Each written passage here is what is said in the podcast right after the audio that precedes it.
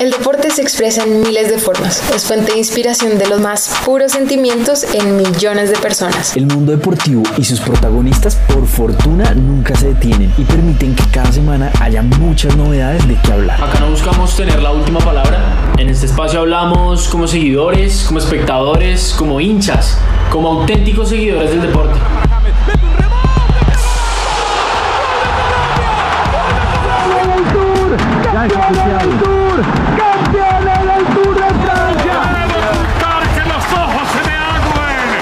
Que despierta es un verdadero lenguaje universal que permite múltiples interpretaciones y diferentes puntos de vista. Así que bienvenidos y bienvenidas. Ya empieza un nuevo capítulo de Hablando desde la Tribuna.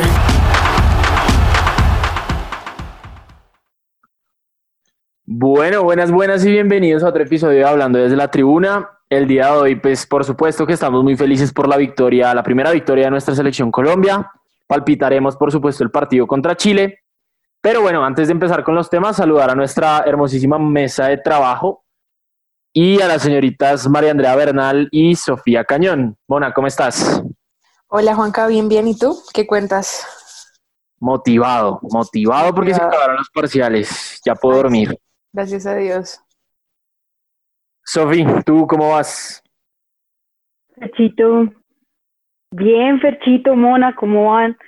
Emocionada pues algo agobiada por sin semana de receso, pero vamos con todo y después de esa victoria de la selección para empezar el mes como se debe, celebrando. Pero bueno, entonces hoy vamos a hablar de tres cositas. Primero vamos a hacer un breve recuento de lo que fue la final de la NBA. Posteriormente tenemos a una invitada, María Peñalosa, con quien vamos a discutir lo que fue el partido de la selección contra Venezuela, quiénes fueron los mejores, qué se puede mejorar y de pronto palpitar un poco lo que es la previa contra el equipo chileno, que será seguramente un partido muy importante. Y por último cerraremos con una pues, noticia que también es muy importante y es el tema del Roland Garros.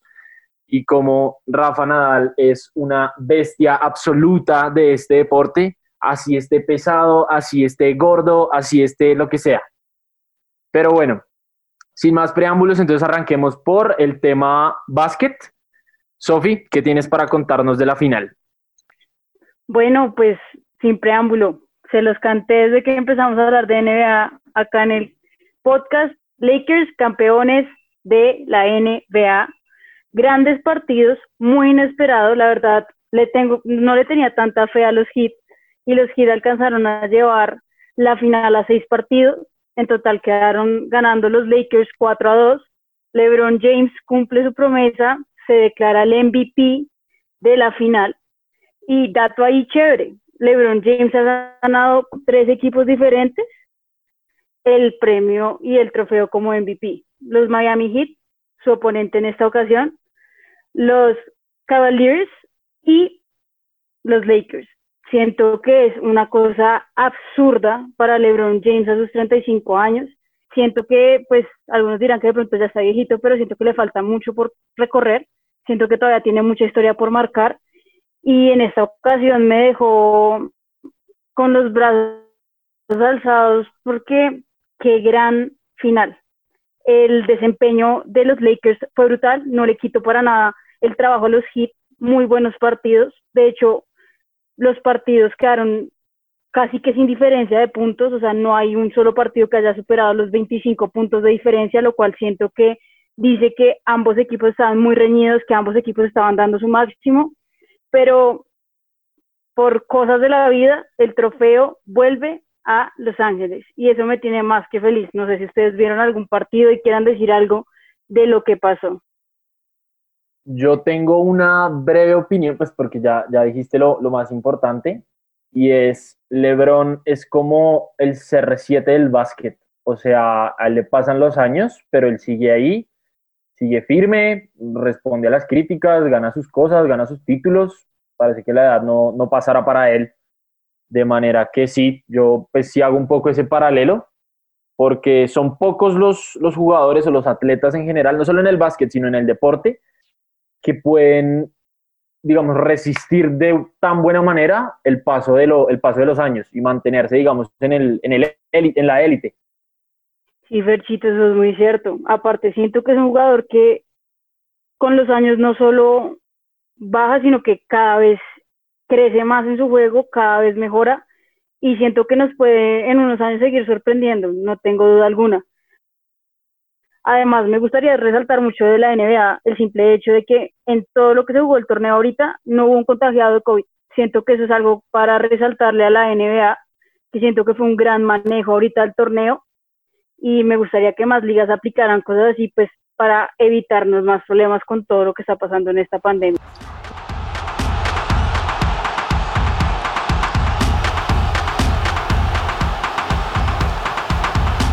Bueno, y seguimos. Eh, tenemos el tema del momento. Básicamente estamos hablando de las eliminatorias al Mundial y tenemos una invitada muy especial, una amiga mía, María Peñalosa, súper hincha de la selección y la invitamos para que, bueno, para que viniera a hablar de este tema que nos interesa a todos tantos y, bueno, tener más puntos de vista. Entonces, hola María, ¿cómo vas? Hola Mandre, hola a todos, ¿cómo están? Bien, bien. Pues nada, entonces comencemos. Comencemos con el tema. Muchachos, ¿cómo vieron, cómo vieron a la selección con Venezuela? Uy, Mona, pues si me permites eh, arrancar, yo diría, eh, primero es la peor Venezuela que he visto, por lo menos en tres eliminatorias. O sea, un equipo fatal, flojísimo, es que ni Fariñez dio la talla. Eh, entonces, pues siento que no, o sea, no es como mucho el rival para medirnos el aceite, pero a pesar de eso, pues vi a Colombia muy metida. Bueno, unos primeros minutos un poquito un poquito fatídicos por el tema de Santiarias, ¿no? Y siento que, siento que es primeros minutos como que nadie quería ir fuerte, pues porque la imagen es muy, muy desgarradora. Pero me gustó, realmente me gustó, me gustó mucho Muriel. Yo, pues, como, como, como les había comentado, no soy muy fan de que juegue con cuadrado de interior, porque para mí cuadrado es un jugador de banda, pero lo hizo muy bien y pues asistió en el primer gol. No, o sea, en general yo lo vi muy bien, la verdad, no, no tengo mayor queja. Eh, no sé, Sofi y no sé, pues María, que cómo lo vieron. No, pues la verdad, a mí la lesión de Santi Arias tan rápido me asustó un poco. Eh, pues tengo que admitir que él es además uno de mis jugadores favoritos de la selección desde el Mundial Sub-20, entonces me dio muy duro ver el dolor y la cara de los demás jugadores cuando pasó la lesión y me asusté porque dije, de pronto esto va a definir el partido, nos vamos asustar, no vamos a saber qué hacer y me encantó la respuesta que tuvo el equipo de que fue ánimo, fuerza y adelante y el gol llegó rápido, que siento que eso ayudó mucho al ánimo. Eh, y siento que jugamos, fue un muy buen primer tiempo en el sentido de que supimos dar bien los pases, me encantó la verdad cómo jugó Mojica, siento que por esa lateral izquierda nunca habíamos jugado tanto, siempre jugábamos más por el lado derecho, entonces me gustó esa manera de pensar y que se estaban haciendo los pases y haciéndose los goles. Entonces siento que eso fue, fue interesante. Me asusta un poco de que en el segundo tiempo sí los vi un poco más calmados, eh, no atacando tanto. Eh, me da miedo que el martes contra Chile, pues no sé cómo vayamos a empezar y donde empecemos perdiendo, no sé cómo va a responder el equipo. Siento que eso va a ser una prueba dura, pero siento que fue interesante ver cómo está funcionando este equipo y cómo se está armando poco a poco. Sí, pues la verdad, muy de acuerdo con ambos. Siento que pues Venezuela no jugó su mejor partido, no fue un gran rival. La verdad, esperaba más de, pues esperaba un poquito más del, del equipo de Venezuela. Sin embargo, siento que Colombia entró con lo que tenía que entrar, que era lo que hablábamos previamente, que Colombia iba a entrar pisando fuerte y demostró el equipo que tiene, demostró la capacidad que tiene. Muy triste de Santiarias, en verdad, lloré la lesión, aún no puedo creer que solo haya podido jugar 13 minutos y que no lo vayamos a ver en los próximos partidos. Sí me da muy duro, pero siento que independientemente el equipo dejó en la cancha lo que tenía que dejar y siento que esa victoria fue muy para San. ¿Saben quién me gustó un montón? Camilo Vargas. Yo tengo mis sentimientos encontrados con él, pues claro, como hincha de Santa Fe que soy, pero la verdad es que llevamos mucho tiempo sin verle un reemplazo claro a David Ospina y es algo que nos da mucho miedo porque el arquero es una figura muy importante y de las que no tenemos mucho. Yo siento que Camilo Vargas hizo un gran papel, se movió como se tenía que mover y en los momentos en los que tenía que responder, respondió. No le entró ningún gol y tapó posibilidades de gol que tuvo Venezuela. Entonces, la verdad, me gustó mucho el papel que jugó y yo creo que lo que decía Juanca la semana pasada es el que ha llevado el proceso de formación dentro de la selección Colombia y se me hace, sí, se me hace respetable y se me hace que si sigue jugando a este nivel, claro, no creo que necesariamente le vaya a quitar, la titular a, Ospina, pero yo creo que es, es un proceso de formación importante y, y, que si se nos lesiona, David, Dios no lo quiera, pero tenemos, no, no tenemos ese susto de que no sabemos quién nos va a estar cuidando el arco. Sí, de acuerdo. De acuerdo. Igual, pues es, es una lástima un poco que, que, de todas maneras Vargas pues no es precisamente joven tampoco, ¿no? Eh, digamos que por eso siento que igual eh, tener a Montero ahí es, es, importante, pues porque Montero es un arquero, pues es un arquero joven, es un arquero de muchísima talla. Tolima es, es bastante importante. Pero sí, de acuerdo, de acuerdo con que pues Vargas estuvo a la altura, pues eso es muy importante porque pues claro, por el tema del COVID y eso pues uno no sabe qué pueda pasar con Ospina.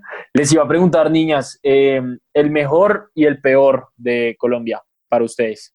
A mí, la verdad, no sé si fue el mejor, porque siento que todos jugaron bastante bien, pero a mí me encanta la figura que está haciendo Wilmar Barrios en el equipo. Siento que es una persona que no se le destaca un poco su rol y que realmente sí tiene jugadas decisivas, sí ayuda un poco en la parte defensiva, ah, tiene su buen juego y siento que es indispensable para el equipo que se está formando ahorita.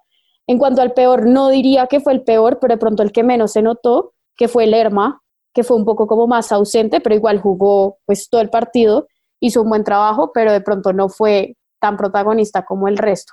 Uy, no sé, siento que de mejor pondría en cabeza a Zapata y a Muriel, siento que ambos hicieron demasiado, no solo porque fueron los autores de los goles del partido, pero siento que los vi jugando de una manera que no esperaba verlos en este primer partido. Y como peor... Yo al contrario de Sofi, y justamente la tengo acá anotado, mis dos mejores son no necesariamente los que anotaron gol, pero fueron armadores y figuras súper importantes que fueron James y Cuadrado. No sé si fue justamente que vi el partido con mi abuelita, que es hincha número uno de James y Cuadrado, que me los, en, mi cabeza me los alentó tanto, pero se me hizo que fueron armadores súper importantes y claro, no hicieron gol, pero sin es que uno veía a James en todas partes tratando de armar el partido y yo creo que uno de los mayores errores que tiene nuestra selección y en general el fútbol colombiano es esa maña de jugar atrás.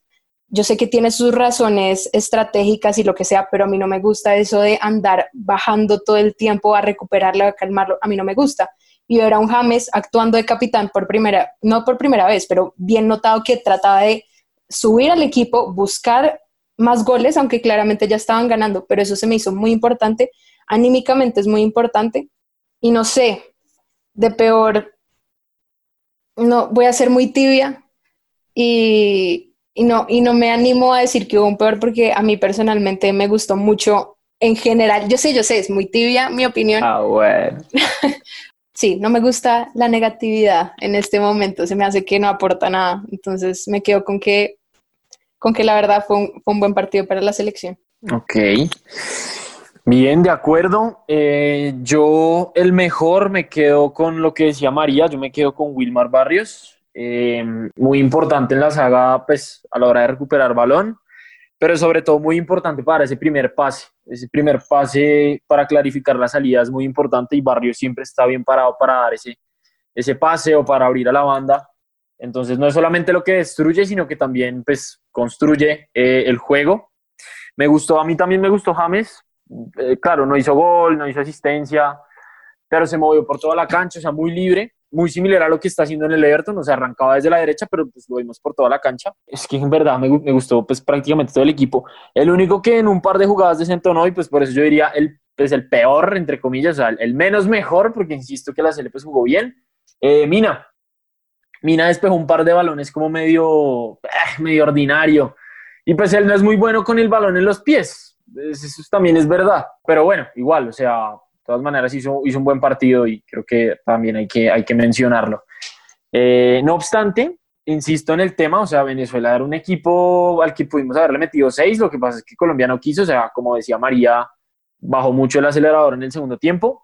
Creo que también pues un tema de dosificar, pues no, no está mal, más porque pues hay que ir a, a Chile y Chile viene de perder contra Uruguay, entonces Chile va a, a salir con todo. Precisamente eso les iba a preguntar, ¿cómo ven el partido contra Chile mañana, sí, verdad que hoy es, hoy es festivo, mañana siete y media. Predicciones, niñas.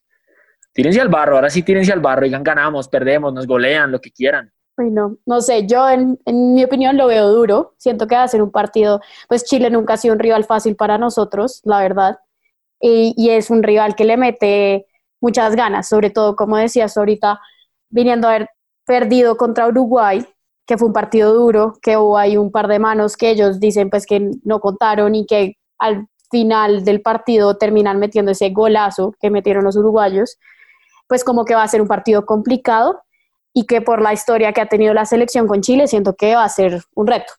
Yo nos tengo fe y creo que podemos ganar con toda, pero no digo que va a ser una ganada fácil eh, y que todo se va a definir más que nada en, en el primer tiempo yo quiero destacar algo, y es que a mí me parece que sí tenemos la ventaja, digamos, de que Muriel y Zapata juegan en el, en el, Atalanta, en el Atalanta juntos, que eso es lo máximo, porque pues tener a nuestros dos delanteros como jugadores en, un, en una misma selección y en, una mismo, en un mismo club, pues es una ventaja gigante, pero Muriel tiene la desventaja de que no sé qué tanto aguante los 90 minutos del partido. O sea, últimamente Muriel ha empezado como titular en Atalanta, pero la temporada pasada generalmente entraba pues como suplente, entonces eso me angustia un poco y siento que el partido lo tenemos que definir en el, en el primer tiempo. No sé qué opinan ustedes.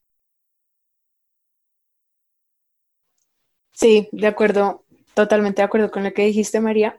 Y es que yo no sé por qué, pero la selección Colombia siempre juega mejor en el primer tiempo y, y es un hecho, la verdad. Yo siento que es cuando entran más motivados y honestamente, siendo totalmente objetiva, yo creo que se queda en empate, pero no, no porque el partido sea aburrido, sino por la dificultad que va a representar el próximo partido. Entonces yo creo que esperaría que quedara 2-2 y que sea un gran partido, o sea, que no es, o sea, que los jugadores muestren todas las habilidades y que sea un alto nivel de fútbol. Yo la verdad no sé y, y la razón es más que todo por pasado, porque de la época Queiroz, bueno, de la era Queiroz, Chile es el único equipo que nos ha hecho ver mal, o sea, que nos ha hecho ver en la cancha realmente mal. Ese partido en la, en la Copa América, cuando terminamos eliminados en penales, llegamos a penales de milagro porque a Chile, si no estoy mal, le anularon tres goles por el VAR. Y, y Chile nos dominó totalmente, además Colombia salió muy tímida en ese partido, de modo que, claro, Chile nos conoce muy bien, pues si no estoy mal, la sigue dirigiendo Reinaldo Rueda entonces tiene muy claro el ADN del, fútbol colombiano y tiene muy claro cómo neutralizarnos. Entonces me preocupa un poco por ese lado. No obstante, y seguro, o sea, seguramente los primeros 15 minutos van a ser decisivos porque Chile va a salir a reventarse porque necesita sumar. Siento que si pasamos esos primeros 15 minutos bien y logramos conseguir la ventaja en el primer tiempo, podríamos llevarnos los tres. Pero si no, o sea, si, si, me, si me apuran, yo igual firmo un empate un empate en, Chile, igual no creo que haya muchas elecciones que vayan a, sacar puntos de allá, de modo que en el peor de los casos te firmo un empate y por mí perfecto, un 1-1, bien. ¿Cambiarían algo de pronto de la formación? ¿Alguno de los, de los inicialistas de contra Venezuela? ¿Lo dejarían como está? ¿Meterían a Falcao? por favor, no. Pero bueno, no sé, opinen. Uy, yo, yo, yo ahí me voy con tu pregunta. ¿Qué piensan de Falcao? O sea, cómo, cómo vieron a Falcao y qué piensan de él para el partido de mañana. ¿Debería empezar jugando él o estuvo bien el tiempo que jugó? ¿Cómo lo vieron? Pues yo creo que es obvio que Falcao no puede empezar jugando, pero me gusta verlo entrar. O sea, como ya tenemos la victoria, ¿por qué no? O sea, yo creo que no hay, todo el mundo está, está esperando que Falcao haga un gol. Yo creo que es, le daría la alegría a todos y yo lo vi con muchas ganas de jugar, pero lo mismo que siempre está la selección cuando ya no quiere desgastarse más es jugar del, del mediocampo hacia atrás con los defensas. Entonces, claro, vimos a un Falcao que bajó al mediocampo a tratar de buscar algo porque quería jugar. Y yo creo que él quiere jugar, él quiere como un último momento de gloria con la selección. Y si yo creo que si tenemos un partido fácil, no lo creo, como con el de Venezuela, que ya tenemos el triunfo asegurado y, no queremos seguir desgastando a los jugadores. O tenemos a un Muriel, como nos decía María, que no está acostumbrado a jugar los partidos completos. Falcao perfectamente puede entrar, la verdad. A mí me gusta verlo jugar, pero que no empecemos con Falcao.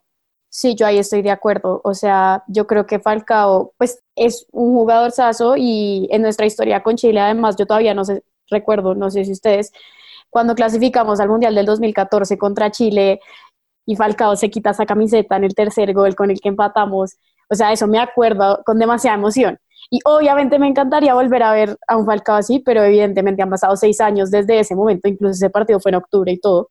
Entonces, pues hay que ser realistas y decir, que tenemos. Tenemos un toro que está muy bravo y que está listo a meter gol. Aprovechémoslo.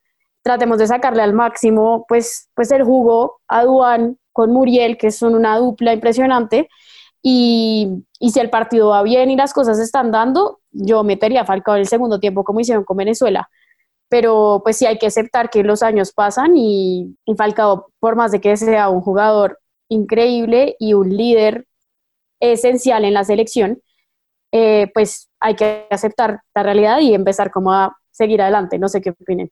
Sí, pues esa emoción de Falcao, chévere. O sea, yo creo que todo el mundo espera ver un gol de Falcao. Yo creo que más de uno, cuando medio se acercaba al arco, estaba que se paraba y celebraba un gol de Falcao. Sí me gustaría cantar un gol más de Falcao, pero lo que tú dices, o sea, ya, ya pasó. Ya Falcao no está al ritmo, ya Falcao no está para esto tenemos que empezar a brotar más jugadores y los tenemos, o sea, tenemos jugadores excelentes que podrían estar luciéndose más, ya la era Falcao yo creo que se está acabando y toca aceptarlo con, así sea con dolor, pero toca aceptarla ya ahí. No sé, yo lo vi lento, la verdad, pero pues no me sorprende, o sea, juegan un fútbol que no tiene nivel, es un jugador ya pues mayor, pues sí, de suplente puede servir y anímicamente es una figura importante, pero pues hasta ahí. No obstante, ahora que, les estaba preguntando sobre el tema alineación, ¿quién es para ustedes el jugador que tiene que ser clave mañana? O sea, ¿quién se tiene que levantar de buenas pulgas para que le podamos ganar a Chile? Obviamente todos, pero uno por encima de los demás. James, con toda. Como que siento que es la persona, o sea, es el jugador clave mañana que nos va a ordenar todo el partido y que nos va a permitir que los balones lleguen y se conviertan en goles. Y siento que es clave ver un James más presente porque no sé, fue la vibra que sentí un poco con el partido con Venezuela y es que el hecho de que James volviera a ser figura otra vez como lo está haciendo en el Everton ha hecho que otra vez vuelva a ser protagonista y otra vez el otro equipo se esté fijando más en qué hace James, en cómo lo marcamos y eso pues nos complica la situación. Entonces siento que si James empieza con sus buenos pases, buenos como cambios eh, y, y, dirigiendo bien, siento que va a ser la solución y la mejor alternativa para mañana, la verdad. Yo creo que si tenemos a un Jerry Mina conectado a los corners de James, va a ser súper importante eh, la pelota quieta en el partido con Chile, honestamente, lo que decían ustedes. Vamos a tener un Chile que va a salir a atacar y tenemos una excelente dupla para las pelotas quietas, que es James y Jerry, y sería una oportunidad súper importante que no podemos desaprovechar. Entonces me diría que si están conectados, si están bien, es súper importante para la definición del partido del martes. De acuerdo con la Mona, no sé por qué, pero a mí me dicen Chile yo pienso en un equipo bajito. Eh, bueno, pues no sé, solo se me ocurre ahorita en, la en mente, pues Alexis, por ejemplo, pero en general, en general creo que Chile no es un equipo de mucha talla o nunca lo ha sido. De modo que sí, de acuerdo, de acuerdo en que puede ser muy importante Mina y de acuerdo en que mañana yo quiero ver un James que te diga, venga, démela, venga, juguemos, tome, reparta una banda a la otra, que le peguen, que lo busquen, porque eso lo hace crecer, ¿no? Y él siento que se anima mucho cuando tiene la, camiseta de la selección, entonces sí, mañana lo quiero ver muy activo. Ojalá si tenemos alguna pelota para cercana al área, podría ser también, porque James pues tiene muy buena pegada y además pues como dice la Mona, siento que va a ser un partido que se puede definir es por, por tema de detalles, una pelota para un penalti, una mano mal, mal puesta, entonces sí, toca, toca estar muy pendiente y sí, también de acuerdo completamente de que dependemos en ataque por lo menos, pues gran parte de lo que pueda hacer James para desatascar esos. Pero bueno, aquí están nuestras predicciones, posiblemente cuando, cuando ya salga el capítulo, pues ya tengamos el resultado, ya sabremos qué pasa. Pero nada, muchas gracias María por acompañarnos hoy. La verdad, eh, fue un gusto. Esperamos que vuelvas súper invitada. No, gracias por invitarme, en verdad. Me la gocé con toda. Hablar de la selección siempre me va a encantar.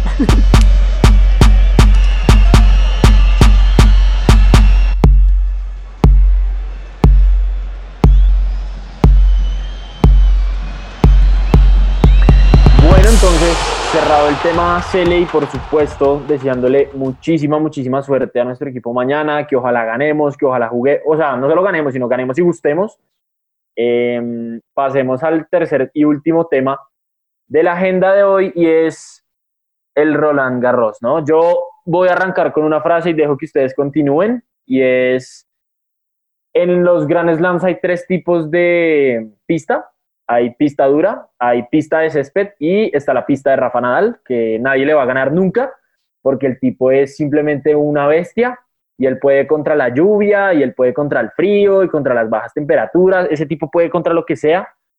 Eh, es un monstruo del deporte, no solo del tenis, sino del deporte en general, o sea, es un atleta impresionante y lo demostró, o sea, termina ganando el, el título número 20 de Grand Slams contra quien seguramente será su rival más difícil hasta el momento, que es el Djokovic Prime, por así decirlo. Y le mete 6-0, 6-2 y al final lo deja jugar un poquito como para no humillarlo más y 7-5. Sencillo, 20 títulos suave. No sé ustedes cómo lo vieron. Pues, Mona, me, me, va a atravesar porque llevo esperando desde ayer hablar de esto. Uno, o sea, para empezar, mandémoslo así, la cancha base del Roland Garros, la Philippe Cachet, debería renombrarse a Rafael Nadal. Ese hombre es el rey de esa cancha y lo dejo así. Mona, esa cara me encanta porque sé que vas a decir muchas cosas ahorita que termine de hablar, pero la cancha debería llamarse Rafael Nadal. ¿Qué hombre para jugar? ¿Quién deja a Novak Djokovic 6-0? Si no estoy mal, es la primera vez que Novak Djokovic en una final entra con 6-0. O sea, de, de lo que yo estaba viendo, mi mamá estaba apenada por el pobre hombre porque se sintió humillada por él. Nadal tiene un gran juego, pero para dejarse de a Djokovic, no lo sé. Mona, quería tu opinión ahí. Bueno, em, la verdad, yo creo que yo tengo que ser la primera en, pues claro, en reconocer la campaña tan importante que hizo Nadal en este Roland Garros. La verdad, no me lo esperaba sabía siempre que existía la posibilidad, pero nunca me imaginé esa clase de, dominio completo. En ningún momento lo vi.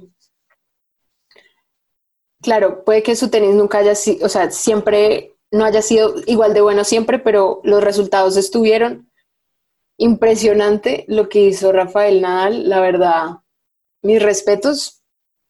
Yo, ahí tengo mi, dilema em, más de hincha, del tenis. Pero no sé si ustedes, pero el mensaje que le envió Roger Federer a Nadal fue, además de ser un gran mensaje de, como de fair play, sino de también amistad y el cariño que se tienen. Yo creo que eh, la mejor rivalidad que ha tenido el tenis en mucho tiempo.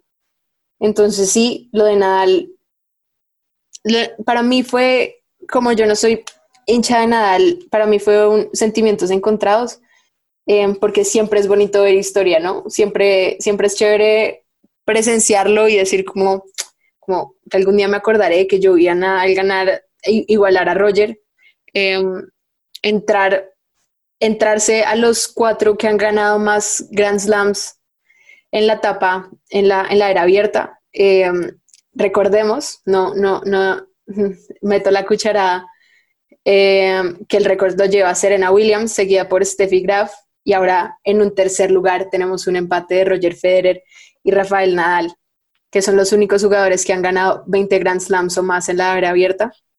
Entonces sí, me gustó mucho lo de Nadal. Em, lo que estábamos comentando ahorita, posiblemente lo veremos ganar ese Roland Garros por mucho tiempo más. No veo, es que eso es lo más difícil, no le veo competencia en el polvo de ladrillo, no, no sé quién estaría llamado a reemplazarlo y esa clase de, de dominio es, es impresionante. Realmente no sé, lo veo ganando por mucho tiempo más. Siento que al comienzo, cuando empezó el Roland Garros, yo dije que no estaba tan afín de que Nadal se lo ganara porque no me gustaba el hecho de que empatara a Roger.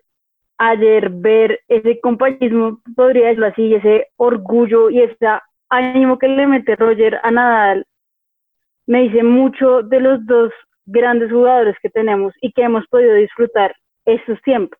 O sea, son 20 títulos y son 20 títulos muy ganados. En cuanto a Nadal, no sé quién lo vaya a reemplazar en su momento. O sea, el que lo haga tiene que ser un capazo porque nadie baja del trono al rey tan fácil. Nada, es como el tipo, 100 victorias, toda la final, toda la final que ha jugado en esa cancha la ha ganado. Decían que, creo que fue Almagro en una entrevista que le hicieron alguna vez, que Nadal iba a ganar Roland Garros hasta los 60. Bueno, yo le digo que va a ganarlos hasta los 80 si se le diera la gana.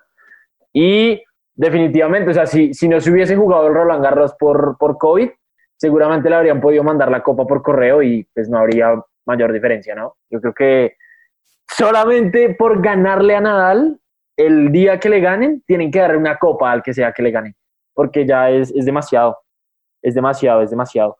Pero bueno, Mona, cuéntanos de la, de la final femenina, que también, por supuesto, tuvo mucho de qué hablar. Sería esperar que tendríamos a un nuevo GOAT del tenis em, masculino. Tendríamos a un Rafael Nadal que supere a Roger Federer y la lucha por Mars Grand Slam se reduzca a Rafael Nadal y a Novak Djokovic. Yo creo que ese es el futuro próximo que nos encontraremos aproximadamente en los próximos dos a tres años. Y bueno, no sé, la verdad no sé cuándo, cuándo vaya a dejar de ganar Roland Garros, Rafael Nadal. Claro que sí. Y teniendo en cuenta las proporciones, también se hizo historia en la final femenina. Claro, como les venido diciendo, el circuito femenino es una locura y totalmente abierto. Llegamos a, una final que se encontraba Iga Swiatek, perdón si lo estoy pronunciando mal, contra Sofía Kenin. Sofía Kenin ranquea como cuatro del mundo, viene del título de Australian Open de este año, favorita para llevárselo. Y tenemos a Iga, una polaca, em, que este, aunque se vayan a sorprender, este es el primer título WTA que gana en su carrera. Tiene 19 años y el título anterior que había ganado fue la final junior de Wimbledon en el 2018. Realmente sorprendente lo que hace. No, no pierde ningún solo set en todo el Roland Garros. Y es que su primer título WTA es el Roland Garros. O sea, se llevó el Roland Garros como su primer título. Normalmente se empiezan por torneos menores, pero lo que hizo es impresionante. Entra por la quali, honestamente en el circuito masculino esto es algo loquísimo llegar a pensar que alguien de la cual se colaría hasta la final y más ganarlo. Sofía Kenin no, no le da, realmente ese partido fue muy rápido. Fue casi como la victoria de Ashley Barty el año pasado, eh, dos sets rápidos sin mayor problema. Y yo creo que ahí a mí me hace cuestionarme si eso es meritorio, claro, no le quito el mérito de Iga, pero es la, la preocupante situación en la que se encuentra la WTA. Que claro, siempre es interesante la idea de que cualquiera entra al circuito y cualquiera puede llevarse el título, pero hasta qué punto, espero que siga ganando títulos, pero hasta qué punto vamos a tener otra Yelena Ostapenko que se lleva al Roland Garros y el resto de su carrera le cuesta salir de segunda ronda. ¿Cómo es, cómo es esto? ¿Cómo, cómo me preocupa, espero que no, espero que acá tengamos la formación de una nueva estrella del tenis, pero lo que nos ha contado los últimos años es que no, no tenemos nuevas estrellas, con excepción claramente de Naomi Osaka, em, y me gustaría pensar que de Bianca la canadiense Bianca Andrescu también, pero no tenemos esa nueva camada clara como si la tenemos en la ATP, claro, que no ganen los Grand Slams es otra cosa, pero es que acá ni siquiera hay una generación, hay, hay jugadoras que vienen y van, es preocupante, claro, importantísimo lo que hizo Iga y le cambiará su carrera para el resto de la vida, pero, pero no sé, me deja nuevamente, yo salí de este Roland Garros con un, con un sinsabor y preocupada y es el único torneo grande que tenemos de tenis este año, entonces no sé, ¿qué piensan ustedes? Pues Mona, o sea, te apoyo, te apoyo porque lo que dices, y casi que simplemente podemos decir que paramos de contar ahí. O sea, sabemos que Serena siempre va a la fija, siempre va a ser una favorita, pero digamos, tenemos a Iga, 19 años, se acaba de ganar el Roland Garros, pero no sabemos si los próximos torneos también podamos verla en una final. Ese es el miedo en esto. Siento que el tenis femenino va más a una gran sorpresa. Siento que a lo mejor es muy difícil decir, pues tener una favorita, o sea, nos pasó al comienzo del, incluso este Roland Garros, todos teníamos una favorita, ninguna estuvo, ninguna llegó a donde queríamos que llegara, todo fue una sorpresa. Y ya, no sé, siento que estoy tranquila con su victoria porque la veo ganando muchos más títulos. Es joven, 19 años, y veo que tiene la cabeza que a pocas jugadoras se les ve. Siento que ella puede venir a empezar a marcar esa nueva historia en el tenis femenino y esperemos así lo sea, porque tiene buen tenis. ¿Para qué? Pero tiene muy buen tenis. Es revuelto en el tenis porque en verdad no tenemos nada marcado. O sea, sabemos que es la grande. Eh, bueno, yo sobre ese tema creo que me mantengo un poco en el asunto de, siento que quizás la única persona que está más o menos llamada al tema sería Osaka. No obstante, pues ha habido momentos clave donde definitivamente no se ha mostrado contundente, ¿no? Y definitivamente es que quitarle el puesto a, a Serena es muy difícil y asumir esos zapatos es muy, muy difícil. Pero en el fondo igual no sé, no sé si necesariamente tiene que ser deseable que exista un dominio, digamos, homogéneo de una, dos o tres tenistas necesariamente, ¿no? Pues alguno puede que incluso le guste el hecho de que los ganadores sean, las ganadoras sean muy variables. Mi problema con eso es que en últimas es deporte y necesitamos hinchadas. Y yo creo que el tenis sin una rivalidad interesante le hace falta como su chispa. Digamos, mala o lo que sea la rivalidad entre María Sharapova y Serena Williams movía hinchas hacia las cosas interesantes. La rivalidad que tenemos entre Roger Federer, Rafael Nadal y Novak Djokovic hace el tenis más interesante. Pero si tenemos que cualquiera puede ganar, que uno va a ganar un Wimbledon, el otro se gana eso y no vuelve a aparecer. Tenemos una, sí, una Yelena Ostapenko, una Ashley Barty, una Sofía Kenin al parecer. No vuelven a aparecer. ¿Cuál es la emoción? O sea, compárenlo con otro deporte de equipos ustedes siguen a los deportes, a los equipos que les gusta y no hay nada más apasionante que un clásico. No hay nada que mueva más hinchas que ver esa rivalidad. Por eso es que hasta al último partido que jugaron Serena Williams y María Sharapova en el US Open del año pasado, por aburrida que fuera, 6-0, 6-2, movió y ese estadio estaba repleto, porque es una rivalidad. Un partido de Serena Williams y Venus Williams, claro, ya las dos no están a su mismo nivel. Venus hace rato que no juega como al nivel del tenis profesional, pero esos estadios repletos, porque son las rivalidades, o por lo menos ver un héroe, un, una Serena Williams que es espectacular ver su tenis porque uno espera em, el dominio en el deporte, que uno, cada partido que juega es posibilidad de hacer historia, porque si no es que gana 108 partidos ganados en el US Open, porque su 70 eh, cuartos de final, porque su 50 semifinal, es que es algo espectacular. Y si no creamos estos héroes, como no tenemos equipos, es muy difícil tener a los hinchas. Entonces a mí sí me preocupa porque yo, ¿cuál es la razón por la que yo me volví hincha del tenis?